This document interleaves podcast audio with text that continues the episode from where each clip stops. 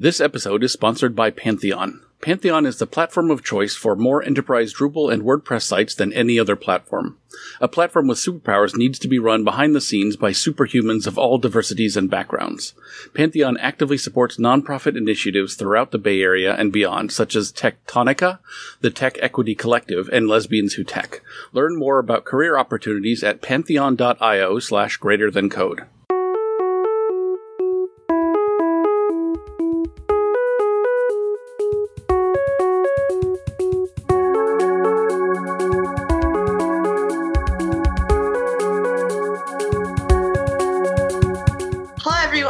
Welcome to episode 139 of Greater Than Code. Um, we're doing another panelist discussion episode today, which is pretty exciting. Um, and I'm Jamey Hampton, and I'm here with my great friend Coraline Ada Ehmke. Good morning, good afternoon, good evening, whatever time it is where you're listening to this. Coraline Ada Ehmke here. Happy to be here today with my friend Rein Henrichs. Hello, everyone. I am here with my friend and Dungeons and Dragons co-party member Sam Livingston Gray.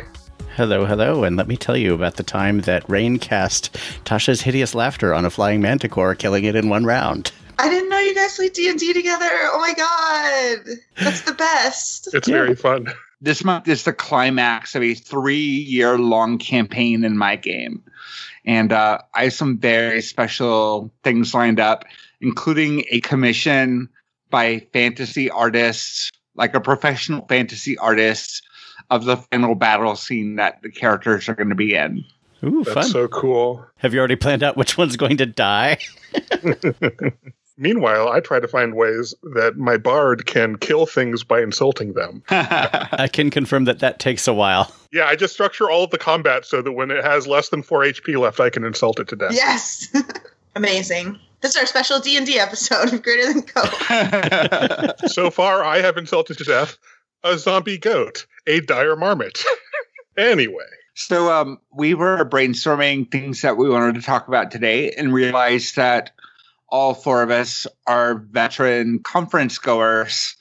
And there are a lot of people out there who maybe are nervous about attending their first conference, don't know what to expect, or maybe they've gone to a couple of conferences and they want to know how to get the most out of them, or maybe even you're interested in speaking at a conference and wondering how to get started. So we thought we would talk today about all things conferences. Let's start by talking about our first conference experience. And I'm happy to go first.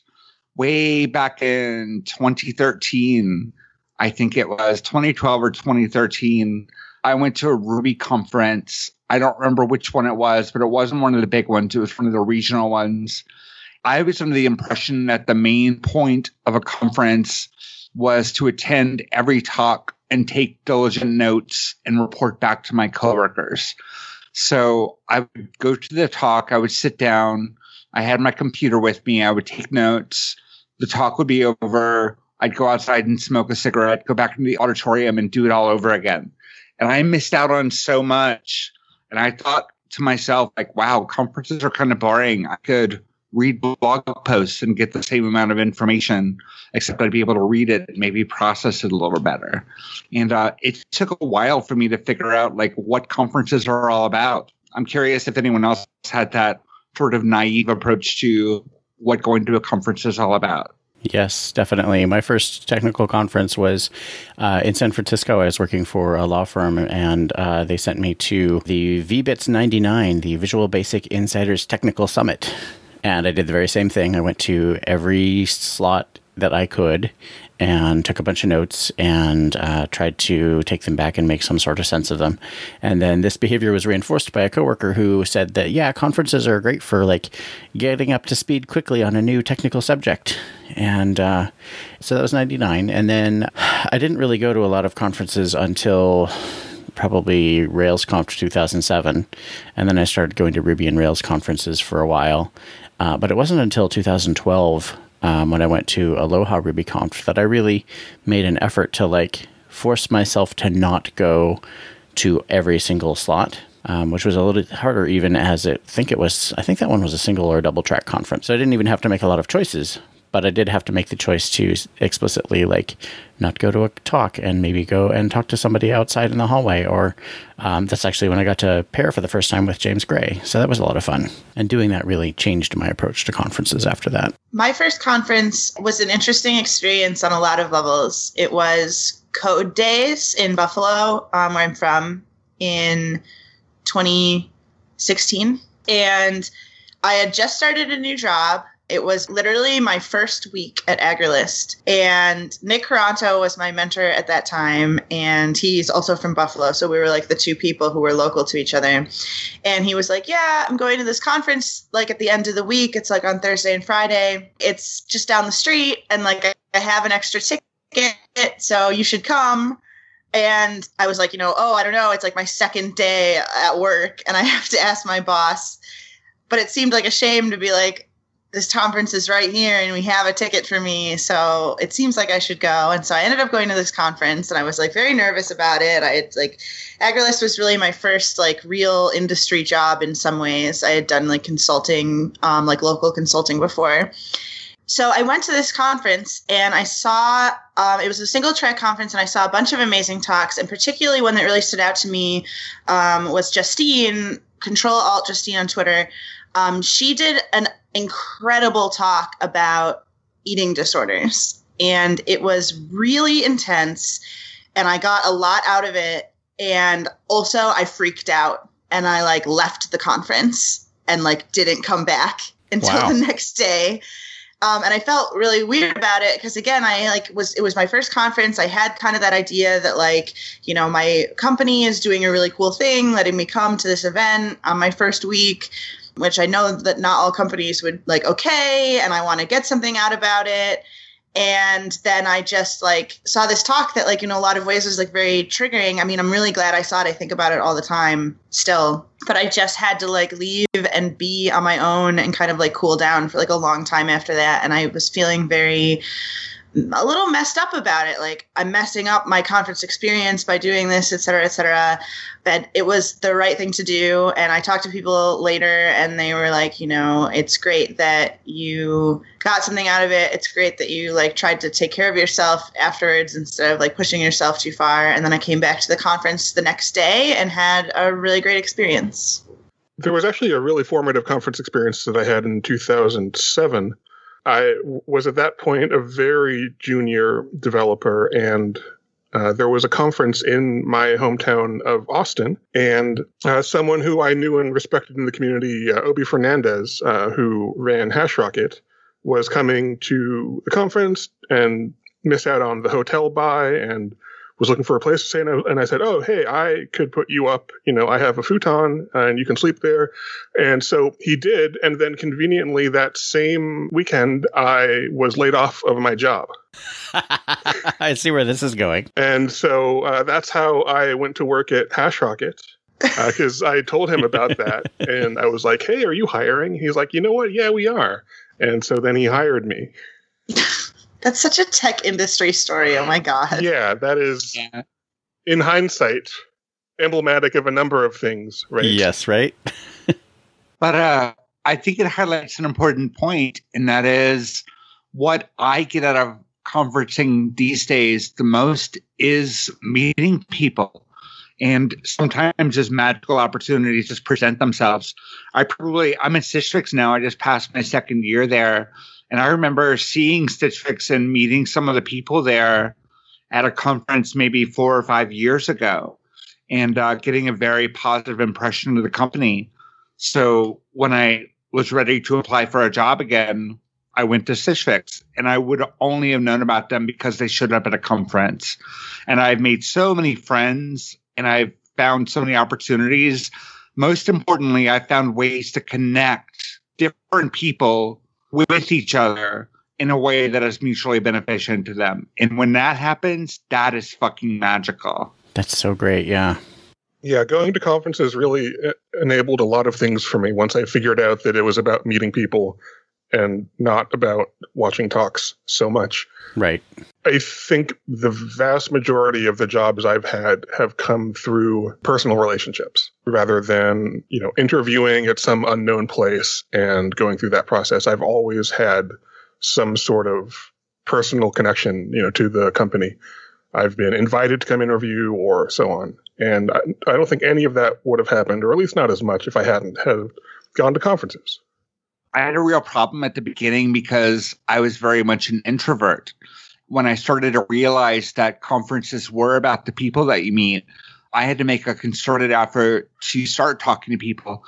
And uh, there was this trick that I learned or came up with. I don't remember if I learned it from someone else or not, but we'd be standing in the hallway and there'd be a bunch of people there. And I would say to myself, find the person with the most interesting shoes and go up and introduce yourself to them. Or find the person wearing a red shirt and go up and introduce yourself to them. I had to make it a game, but eventually that became easier.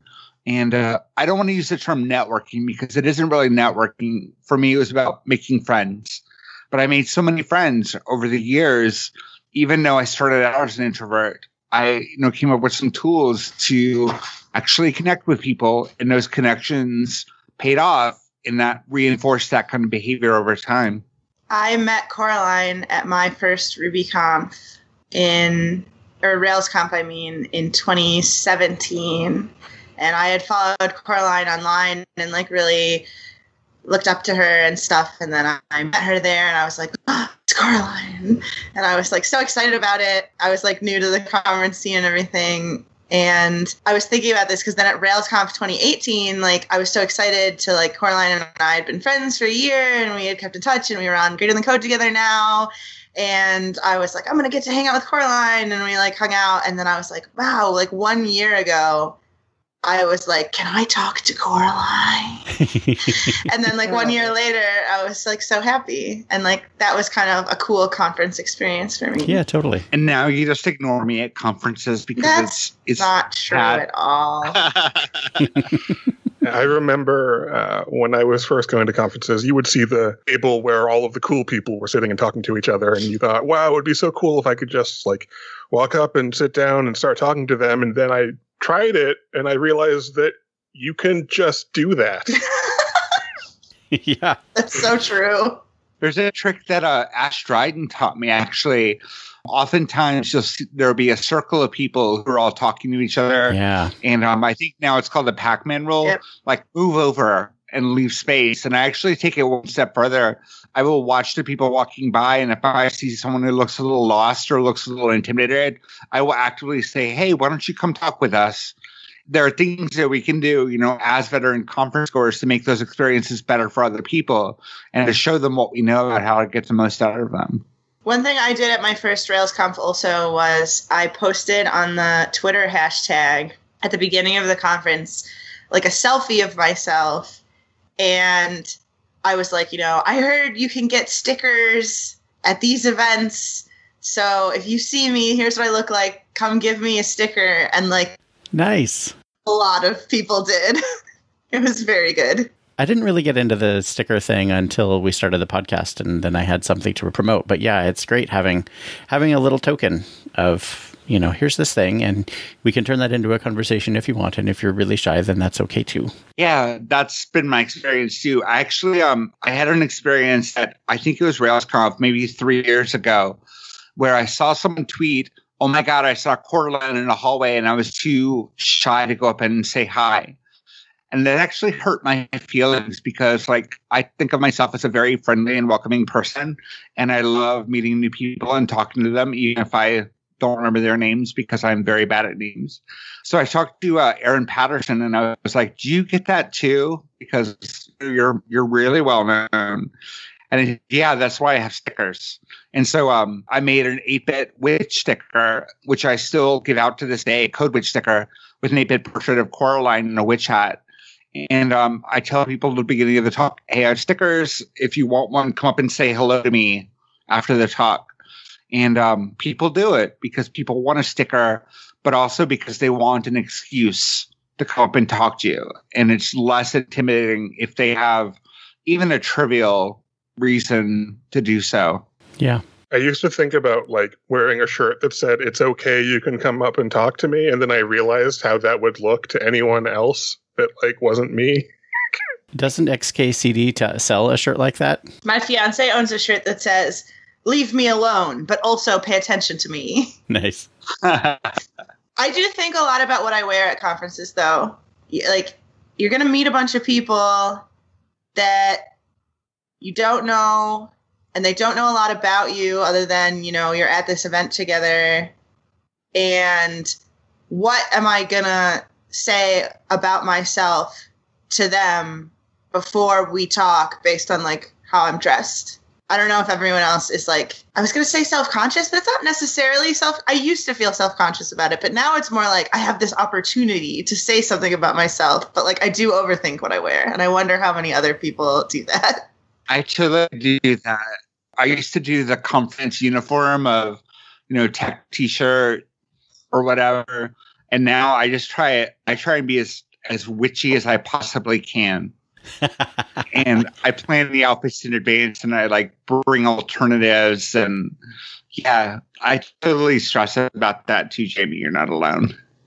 As an aside uh, to people making conference swag, please make your t-shirts comfortable. I only wear them to bed. They are only pajamas for me, so just please make them comfortable.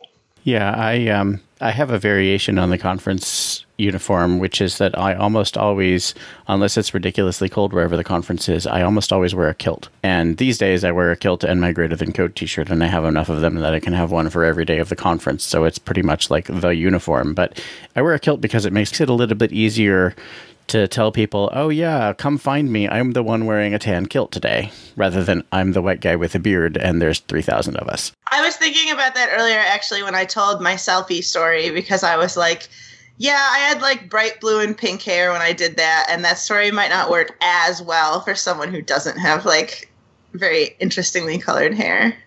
Right. I remember um, uh, meeting a, someone who's now a really good friend of mine for the second time, and she said, "You know, I met you once at a conference." I was like, "Oh, really?" And she said, "Yeah, I came up to you after one of your talks," and I thought, "Oh no," Oh dear. because apparently she like tried to talk to me, and then I just kind of ran off. And the thing that I had to explain is that uh, I don't think I'm a jerk, but what happens is that when I give a talk, I then feel like I've just been punched in the face many times, and it's very hard for me to think.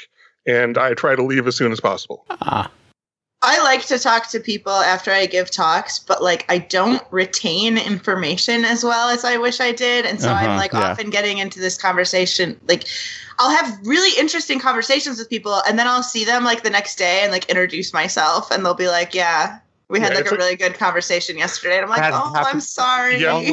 I have a trick for that now. Instead of saying "nice to meet you," I'll, I'll say it was great talking to you, or Right. it was great to see you, because I'm so bad with names and faces, and I meet so many people, and I know I'm bad at it, and I'm trying to get better at it. But I never want anyone to feel like they didn't make an impression. You know? right. I feel so bad when it happens. It happens to me a lot because I try to be friendly. So when I'm talking to someone, I'll be like, "Oh, hi, I'm Jamey," and like go to shake their hand, and they're like, "Yeah, I know." A trick that um, I sometimes borrow from Kerri Miller is, you know, if I recognize somebody, I'm sometimes okay with faces, but like it's going to be five minutes before I remember your name. But if I at least re- know that I rem- recognize somebody's face, um, you know, a thing that Kerri does is she she'll say, "So remind me when we saw each other last." And then, since the person that you're talking to may have a better memory than you, and and uh, they'll fill you in, and then you can be like, "Oh, that's right, we talked about blah." So It's a good one. So, Rein, you mentioned speaking. I'm really curious to hear kind of the origin story of how each of us got started speaking at conferences. So I did it as a way to go to conferences because I was working for a company that had a travel budget uh, where you could go to a conference for free if you were giving a talk, and otherwise you had to fight with them about it. ah, And also, they were a consultancy, so they really wanted to get their name out, so it made sense. And so I started doing talks because that was the easiest way for me to go to conferences. I've discovered that I will do a lot for a free ticket to a conference. Yeah, I have a slightly similar story. Like it, it offers me the chance to go and to like go to conferences, which I like, to travel to new places, which I love. To meet new people. And I really like, I really prefer conferences at which I'm speaking because I feel like it gives me something to talk to people about, like right off the bat. Um, like it's just a very good icebreaker. Like, I mean, uh, people will be like, you know, oh, I saw your talk and I want to talk about the topic, which is always great. But like, even if not, just to be like, oh, yeah, I'm at the conference, I'm speaking, and this is what it's on, like, it just kind of starts good conversations. And mm-hmm. I find that really helpful. And I also wanted to get into it. I went to school for television and film, and that's what I used to do. And I kind of have this, like, I guess, background. Like, I used to be like a news anchor when I was younger and so I am in tech now and I like a lot of things about tech, but doing stuff like, you know, greater than code and podcasts and conferences and talks and that kind of social thing. For me, it really like scratches the itch of this other career that I didn't end up actually doing, which is really cool for me. Yeah, the problem is I found out that giving talks is actually super stressful and takes a lot of time.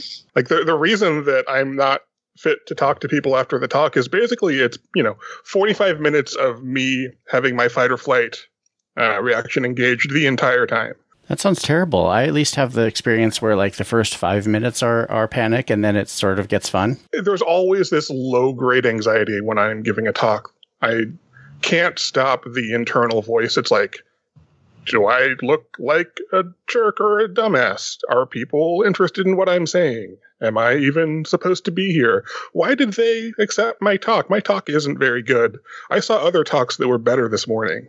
I think there's several levels of anxiety that are different because, like, there's the general public speaking anxiety that a lot of people have, mm-hmm. and like, I don't have a general public speaking anxiety because this is what I like used to do, but I still get anxious about talks because there's a difference between like I could get up in front of 2,000 people and say something, read something off a card, and that would be fine. But to get up in front of 40 people and say something meaningful that I wrote is scarier because it's like your peers are judging you. Exactly. It's not that there's like people in front of me and I'm on the stage. It's that like, what if what I say is like dumb or bad? So like that's like kind of two very separate things to get over separately. You know what I mean? Yeah. So I used to do acting and improv, and improv was always way worse for me. And I think it's for that reason because at least with acting, I'm not in charge of what I say. I'm only in charge of how I say it. And so some of the burden is is taken off. But in improv, not only is it all you, but you have to come up with it on the spot. My latest talk, programming empathy, emotional state machines, which I was honored to give at RailsConf this year. I've given a talk three times now, and it is a very, very personal talk. Every time I've given it, people in the audience have cried, and I'm being super vulnerable. So I don't have anxiety exactly before I give the talk. Afterward, I just feel so emotionally drained because it was so vulnerable. And um, after talk, I'll talk to people for maybe five or 10 minutes. And then I'm like, I have to retreat to my hotel room and just like reset. Yeah. I've noticed that MOOCs have become more vulnerable over time. Like I used to put up a shell where I was talking about a thing and it wasn't that I had some personal investment. I'm just transferring some knowledge to people, right? And over time, I've put more and more of myself into my talks, if that makes sense. Mm-hmm my first time speaking was actually on a dare. this is pre transition. I was working for Trunk Club and I was doing a lot of work with MongoDB. No MongoDB bashing, please. And uh, a Mongo conference came to Chicago, and my boss was like, "Oh, you should totally speak at that." I'm like, "Really? What would I talk about?" And then I decided to talk about this project that I was working on. It was like a business intelligence system it was using Mongo and it was like a perfect use case for Mongo. And uh, actually, the thing that freaked me out then was like all I had were jeans and t-shirts because that's all I felt comfortable wearing. And I was like, well, what what do you wear when you speak? And this was Trunk Club I worked for, which is like this clothing company, this personal shopping service. And they're like, oh, we'll dress you. If you get accepted, we'll dress you for the conference. And I was like, well, that's pretty cool. So I submitted it and I didn't expect much. And sure enough, I got accepted. So um, I get assigned a stylist and I go upstairs and they pick out all these clothes and they're like super fancy. I remember these like purple shoes that were like Italian shoes and they were really amazing. So they picked out this whole outfit for me and it was really cool. And they're like, okay, just go over there to pay. And I was like, what? What? You're making me pay? Where's the benefit here? and I couldn't afford those clothes. Those were like high end clothes. So I was like kind of disappointed in the company, but I still had the conference speaking slot. So I just ended up wearing jeans and a t shirt. But I remember I went to the speaker's dinner bef- the day before and I felt like I had just joined this elite club. And mm-hmm. the conference organizers were like so nice and so considerate. They made me feel special. And then I gave the talk and it was really well received. And I was like, hey, this is something I can do. I, uh, like Jamey, I wasn't afraid of talking in front of people or being in front of people because I used to play music on stage. And also, I did a lot of speeches when I was coming up in high school and college so it felt natural and it felt like, hey, this is something extra I can do that adds value and also makes me feel good. Okay, so somewhere back in there, I heard uh, something about our first conference speaking experience, and uh, mine was actually kind of funny because it was kind of sort of accidental. I had proposed to talk to, I think, the first Cascadia Ruby conference, and it was not selected. And uh, when we got to the conference itself, the person that they had in one of the time slots, uh, I think he had kind of sort of a keynote, but it was in the middle of the day. And he talked for about 20 minutes and said, okay, that's about all I've got. And the organizers were a little bit surprised, I think, by this. And uh, they said, Well, hey, since we've got some extra time, is there anybody here who has a talk that they proposed that's ready to go that we did not select and would like to give it now? And thinking, Oh, surely there are 10 of us, I raised my hand. Wow. And then three minutes later, I was giving a talk. so that was exciting. Yeah, uh, and it was terrible. Uh, at least uh, looking back at it, I can look at it and, and see all of the terrible mistakes that I made in this talk and in the delivery of the talk. But I got it out of the way. My first talk that I ever gave was a lightning talk at Catskills Conf, and like I kind of knew I wanted to do some speaking, but I was a little intimidated both by the process of like the application process and the act of doing like a pulling talk. And so I was like, I'll do a lightning talk. And um, I think that I really I recommend to people if you're like, you know, oh, I might want to speak I think doing a lightning talk is really cool and great practice because, like, A, you don't have to go through the whole proposal process. Most mm-hmm. places, it's just like, you know, sign up to do a lightning talk and you can do it. A thing that, that a lot of people have said to me is, like, I don't feel like I'm enough of an expert at anything to give a talk, which I think that, like, I disagree with for a lot of reasons, which maybe we can talk about later. But like, you know, lightning talks are five minutes. You don't have to be able to talk about something for hours and be a super expert on it. It's kind of like it feels stressful, but it's kind of low stakes. I really like watching lightning talks too because I'm like, you know, oh well, if this talk is like bad or boring, there's going to be another one in in five minutes. and so from like an audience person, I like that. But as a speaker too, I'm like, you know, well, if someone doesn't like my talk, like in five minutes it'll be done and they can listen to something else instead. So it feels like a little lower stakes to me and i think it's just like good practice to like get up on the stage and see how it feels doing it. So i just think that like i had a really good experience doing a couple of lightning talks and then going like hey i really liked that. Um, i think i want to give more talks um, but it's also a pretty low stakes way to even be like, you know, maybe that was too much. I didn't really like it. So that was enough for me. I think it's like a good testing the waters kind of thing to do. Yeah, early on when I was mentoring people, I'd always encourage them to like, yeah, you should sort of submit to conferences. You should start a speaking career. And it really is not for everybody. But I, I love your idea, Jamey, of like giving a lightning talk and see how it feels and see how you react and see if you feel good about making a connection with the audience and and kind of decide from there. I think that's that's excellent advice.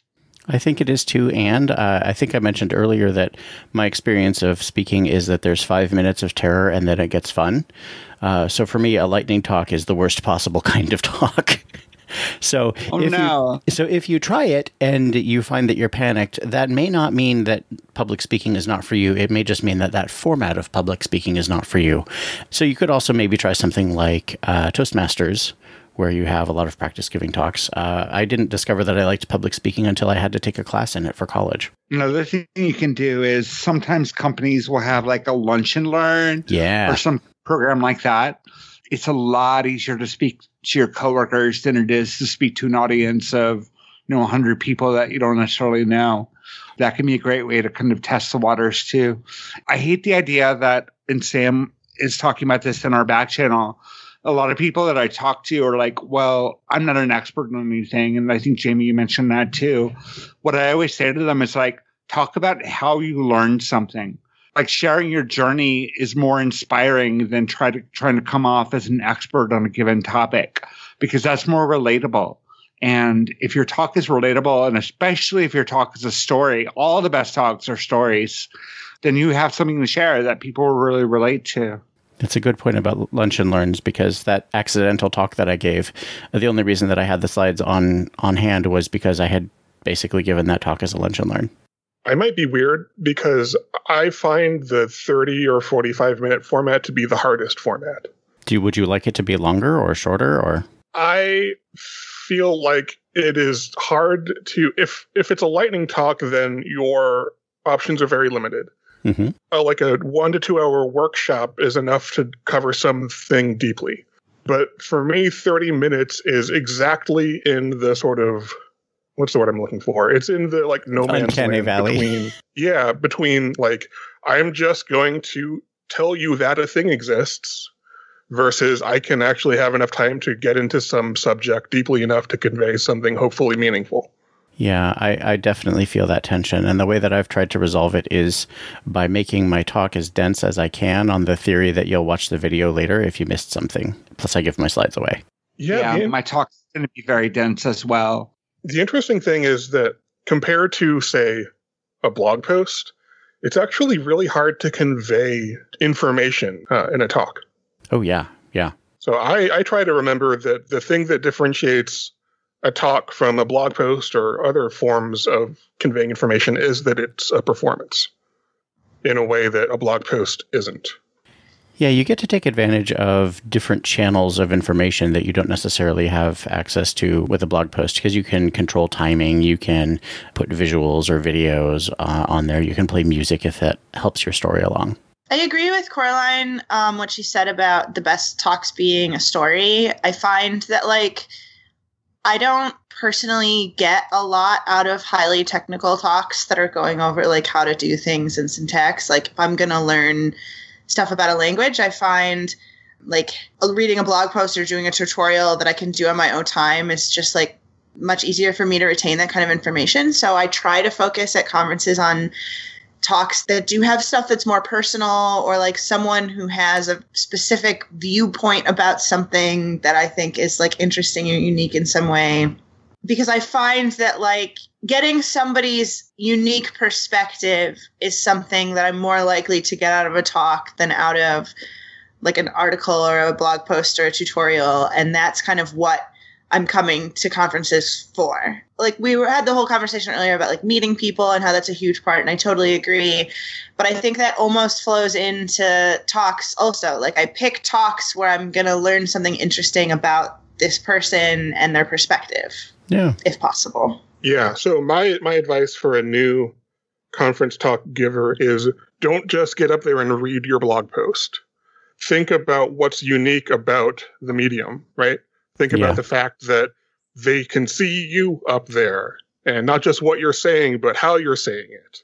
And that whole performance is a way to convey information that you can't do in a blog post. But don't don't just try to take the way that you'd convey information in a blog post and translate it unmodified into a talk. Yeah, that leads into what I think is probably my least favorite category of talks and certain podcast episodes as well, which is the let's talk about my library or my gem talk.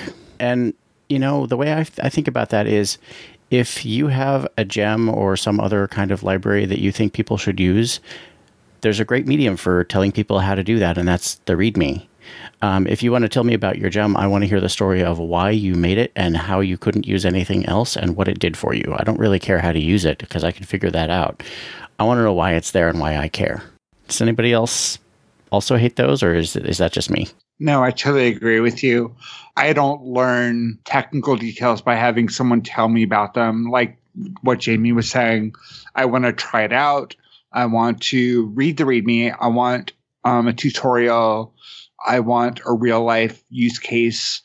I don't need someone to get up and read specs to me.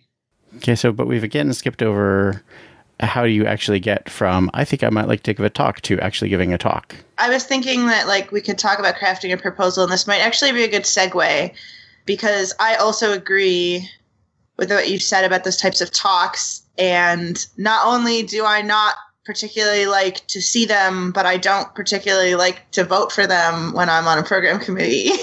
I've, I've got a thing that I think is in the middle of those two topics. cool. So, you know, given that a talk is a different medium from a blog post and it has its own constraints, I like to think about why I'm giving the talk, what the purpose of the talk is. Is it to persuade, to inform, to entertain, to explain, and to think about what is unique about the talk that I can do more effectively there than I could through a blog post. Like, why am I giving a talk rather than writing a blog post? It is generally not to inform for me, it's one of those other things. And I think that's a great thing to think about when you're crafting both your talk and your proposal for your talk because the step that we've kind of been dancing around a little bit is that once you've decided that you want to give a talk and picked out a topic and everything, you also have to get that talk accepted at a conference. And so there's a real art to writing a proposal because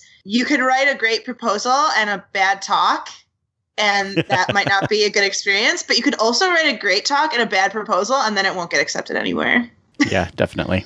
So maybe we could talk a bit about what people who have been on selection committees are looking for, what your heuristics are for picking out a good talk and from a bad talk. Well, so I'm going to step back from my recent experience as a first-time program committee member, though, and I'm gonna I'm gonna jump back to the the second talk that I gave, the first talk that I gave on purpose, um, which was at uh, Lone Star RubyConf. And when I got, I, I proposed a talk, and we had some back and forth in the CFP application. And uh, when I got there, uh, one of the organizers said that they could really tell in the interactions that I was really passionate about giving this talk. And I, I do hate that word passion, but it, it does sort of fit. It was a topic that I really uh, cared deeply about and that I, they could tell that I really wanted to give this talk and that I would put a lot of effort into it. Um, so that's one thing that you can do as part of the of the CFP call for proposals process is just care and show that you care. I have always tried to look for authenticity. Mm-hmm and especially the the very first thing is don't make it look like you're just up there to sell some product or service. Oh yeah, developers can smell that a mile away. mm-hmm. But I, I want to know that you're giving this talk because it's a subject that's meaningful to you, not just because you think it's a thing that can get you your talk accepted. I think it comes back to like feeling like you have an interesting story to tell. Everyone has something to learn and everyone has something to teach and you can learn so much just by someone sharing their journey with you and showing, like, hey, I had this problem, or hey, I had this idea, and this is the process that I followed to make it turn it into something real or learn something from it or turn it into something that has shaped my life in some way, shape, or form. Everyone has stories like that. This is a little bit more practical, but I really love to see even a basic outline yeah. as part of the proposal as a like program committee person because um, I think like sometimes people will write things that are really good ideas and say like I'm going to talk about stuff related to this and it's hard to judge when you don't tell me what the stuff related to this is mm-hmm. and when I first started writing proposals, I didn't do outlines in them, and then I started like reading, like reading other proposals and being like, oh, the ones that have outlines just really feel to me more like this person has a plan about what they're going to talk about, and they've laid it all out and they've thought that through, and I find that like because again you could write a great proposal that i love and then your talk could be bad in theory. Like that could happen. Yeah. And so to see that they that they've thought out like these are kind of the things I want to cover and the order I'm going to do it. It's not like you need to have written your entire talk, but knowing that they've thought that through is like a real comfort level for me with like yes, this person is thorough and they're not going to write their talk the day the night before because they're thinking about this in like a thorough way. Yeah, to add on to that, the outline is generally for the committee and not for the audience. Like you won't get the outline published on the conference website. Mm-hmm right? What I see sometimes people do is they'll put a lot of effort into the abstract. And when there are other things in the CFP form that the committee has asked for, they don't try very hard yes. to fill those things out, but they're actually really important because they're literally the conference, the committee telling you what they're looking for. Yeah. Especially if it's a blind selection process or even if it's not and you're not a well-known speaker, you don't have a history of talks that they can review or that they know about. Jamey, to your point, like putting that effort in and giving an outline, for example, really shows that yes, I'm committed to this, and yes, I have a story to tell, and that can build some trust in the organizers that you're going to do a good job. I think that I've noticed, especially uh, in the going through the process of reviewing conference proposals for the first time this year, uh, a thing that I've noticed is that I, I really want people to follow a principle of, I want to call it progressive enhancement, right? Your talk title that you've chosen should tell me something,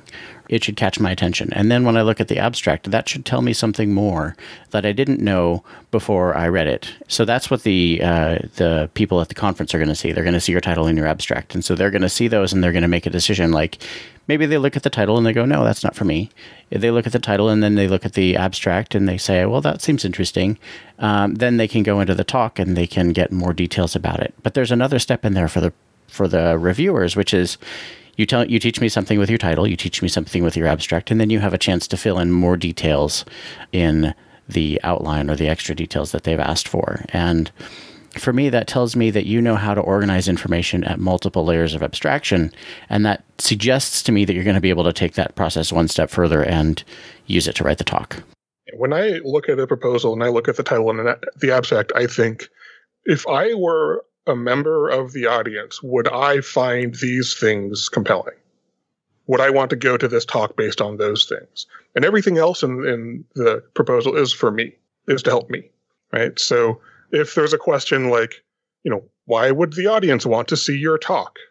Or if they ask you for an outline, or if they ask you for these other things, put the effort into it that it deserves. You know, you spent 40 plus hours writing your talk and preparing your talk, put some effort into the whole CFP. Yeah. Here, here's another thought that I have about outlines, which is that like I don't write my talk before I get it accepted the first time. right. And I, I think that's pretty common. I think that's pretty common. I don't write my talk the night before, but like I have an abstract for a talk that I haven't written yet, and then I apply to places, and then the first time someone accepts it, then I write the talk, and then I have it. But having a good outline in your proposal helps your future self when you have yes. to go, oh, shoot, I got this talk. I want to give this talk and I wanted to go to this conference. So it's good that I got accepted. But oh my gosh, now I have a month to do all of this work. And then I go to my outline that I sent to the organizers and I'm like, oh, good. I can base it all on this.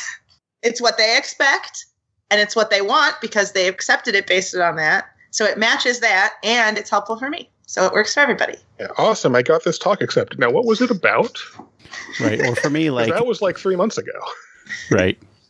For me, uh, that there's another purpose that that outline serves, which is not only does it tell you what you're going to put in the talk, it tells you what you're not going to put in. It tells you what you're going to leave out because there's, I've written enough talks to know that I go through these stages of like, yay, I got this talk accepted, and then there's this sort of brain dump, and I realize that I've written a three hour talk, and now crap, I have to cut stuff um, and then somewhere later, there's a there's a stage where I realize where I feel like nothing I have to say is of any value, and so on. But um, but before that, you know, I do have to get to that culling stage of I want to put this in there, but it doesn't directly contribute to my story, and it's not on the outline. So I guess I got to leave that out and maybe see if it goes in another talk some other time. My process involves similarly a brain dump. I use a program called OmniOutliner from the Omni Group, and uh, I will just have a bullet point for every idea that I have and then I'll create headings and I'll move the bullet points under various headings. That gives me kind of the shape of the talk. And it also lets me say, like, oh, act one, I should really be focusing on setting the groundwork, what comes next. So these two things don't really belong there. They don't really serve the narrative. And um, just that process of like organizing the random thoughts, organizing the brain dump into a structured outline with like topics and a narrative structure really helps with that calling process for me. Can I just mention that you threw out first act there? And I think that's actually like there's a whole thing we could talk about. Narrative structures, yes. Yeah. But having a narrative structure and thinking about your talk in that way will help you write a better talk. Yeah. If nothing else, you can use the like five paragraph essay structure, and that will give you like here's an introduction, right? Here's three things I want to talk about. Here's the conclusion, and uh, that is a perfectly acceptable talk format. Having any kind of structure like that will help you make something that is more digestible. And even if your talk isn't telling a story per se, like you're not recounting the events of the past. You can tell a story with the narrative structure. You can give people listening to your talk a way to follow along with the things you're presenting by using narrative structure. You can yeah. help sort of propel the story forwards. And even if you're not familiar with narrative structures as an audience member, we're used to consuming narrative structures, so that will feel more natural to the audience too. Mm-hmm. I mean, there's a reason the three act structure has been around since before Shakespeare. Yeah, I, I, among other things, you can use it as a sandwich, right? If you're if you're trying to give a talk that you think has an important message that you also think that the audience may not like or feel like they're ready for, you can sandwich it between like here's a funny thing and then like here's a serious part and then here's a funny thing again. can I give a really specific piece of advice? Please.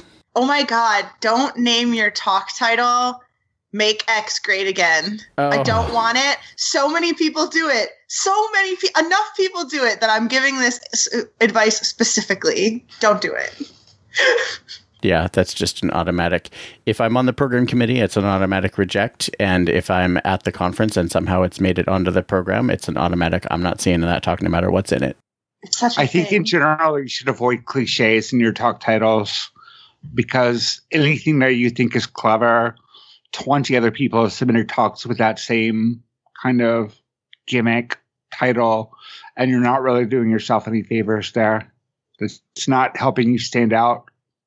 Yeah. My favorite and most popular talk that I give is about spoon theory, and it's called "There Is No Spoon." so I don't, I don't follow that advice. There's some nuanced position about trope usage, right? Like, mm, yeah, tropes exist because people uh, relate to them right? They're useful shorthands, mm-hmm. uh, and they're not necessarily bad.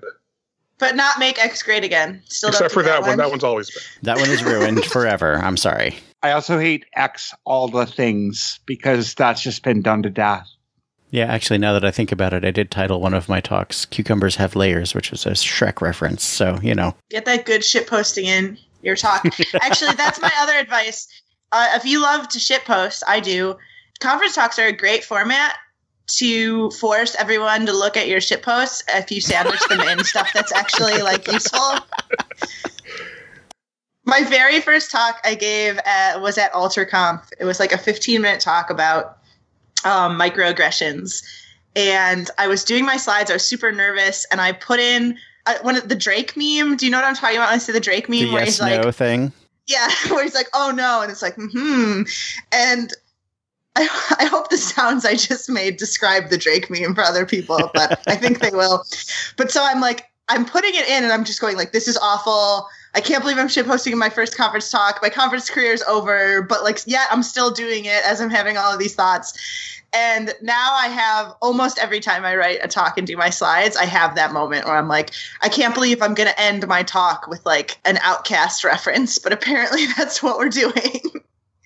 But it's fun. People like it because like I'm making jokes about it now, but like honestly, it's not fun to listen to someone just like dryly say words at you for 45 minutes. Like it's totally okay to have jokes and memes, like as long as they're not like mean or offensive or something. Like it's okay to have fun. It's okay to do comedy. And we were talking about timing earlier, and I think there's like a lot to say for timing you know the way you present information but also like when you have control over the timing you can do good jokes and that's okay. While we're talking about putting cliches in titles i just want to mention my theory about titles and abstracts which is that the goal of the abstract is to get someone to come see your talk and the goal of the title is to get someone to read the abstract. Yeah. it's very rare that i've read a title and been like yeah i definitely want to see this talk because i know what it's about and the risk in cliches is that people can feel a certain kind of way about that. And maybe that's good and maybe it's bad. I have to confess, I've never used a meme in any talk in my entire six year speaking career. Seven year speaking What are you career. even Never doing with your life, meme. Coraline? not to say I don't make jokes, not to say I don't keep things light. I try and even with the talk that made people cry, there are funny stories in there too. Sometimes I'll I'll like to open my talk with a joke, like before I actually get the joke started. One of my favorite kind of things is like doing a magic trick that goes wrong. So like comedy magic is like kind of one of the things that I'll that I'll turn to. I want people to be at ease, and I think humor puts people at ease and can make your message more digestible. But uh, comedic timing is important, and also like the mechanism you pick for being funny. I think it's an opportunity to show like kind of who you are and make that kind of personal connection with people. I think also don't be too concerned that your talk doesn't convey all of the important information about a subject. First of all, because in 30 minutes that's impossible. And second of all, because many of the best talks are talks that have just awoken me to the idea that this is a thing I could learn more about and should care about. Yeah, one of the most important functions of a talk can be just putting a name to something that people have have had an idea or a sense of, but haven't had a word for it, and now they have a word, and they maybe have a set of values to go along with that word, and and ideas about what might be a good thing to explore. It's a teaser essentially for finding more information about something else. Yeah, so like if you're worried that, you know, if I have this shitpost slide, then that's a slide where I could have been conveying information and am not, then maybe instead think, is this helping to engage my audience with the subject and giving them what you want is your, I think, your audience to come away from the talk thinking, oh, that's a cool thing I'd like to learn more about. Not, I am now an expert on the subject at hand. And maybe by being more engaging, you can help them do that. Mm-hmm. And with what you said earlier, right, it's a performance, and there are things you can convey in a perf- in a performance, and things you can't convey in a performance. And understanding that difference, I think, is can make a huge difference. So I'd like to go back, if I may, and jump back to before you submit a proposal to a conference, uh, you have to have an idea for a proposal. And uh, sometimes I have ideas, and sometimes I think those ideas might be good conference talks, and sometimes I'm just not sure. Um, how do you all know whether you want to put all the effort into something and into maybe even turning it into a talk? I have two basic sources of conference talk ideas. One is something I can't shut up about in normal conversation. Like if I find that I just keep wanting to talk to people about a thing, maybe that's interesting enough for me to make it a talk. And the other is talks I wish someone else would give, but no one has yet. I like to uh, talk about things that I've learned. I draw on weird sources for the information I give in talks. So I'll be all over the place. I'll be, you know, neuropsychology and alchemy or Kabbalah or just all these weird topics.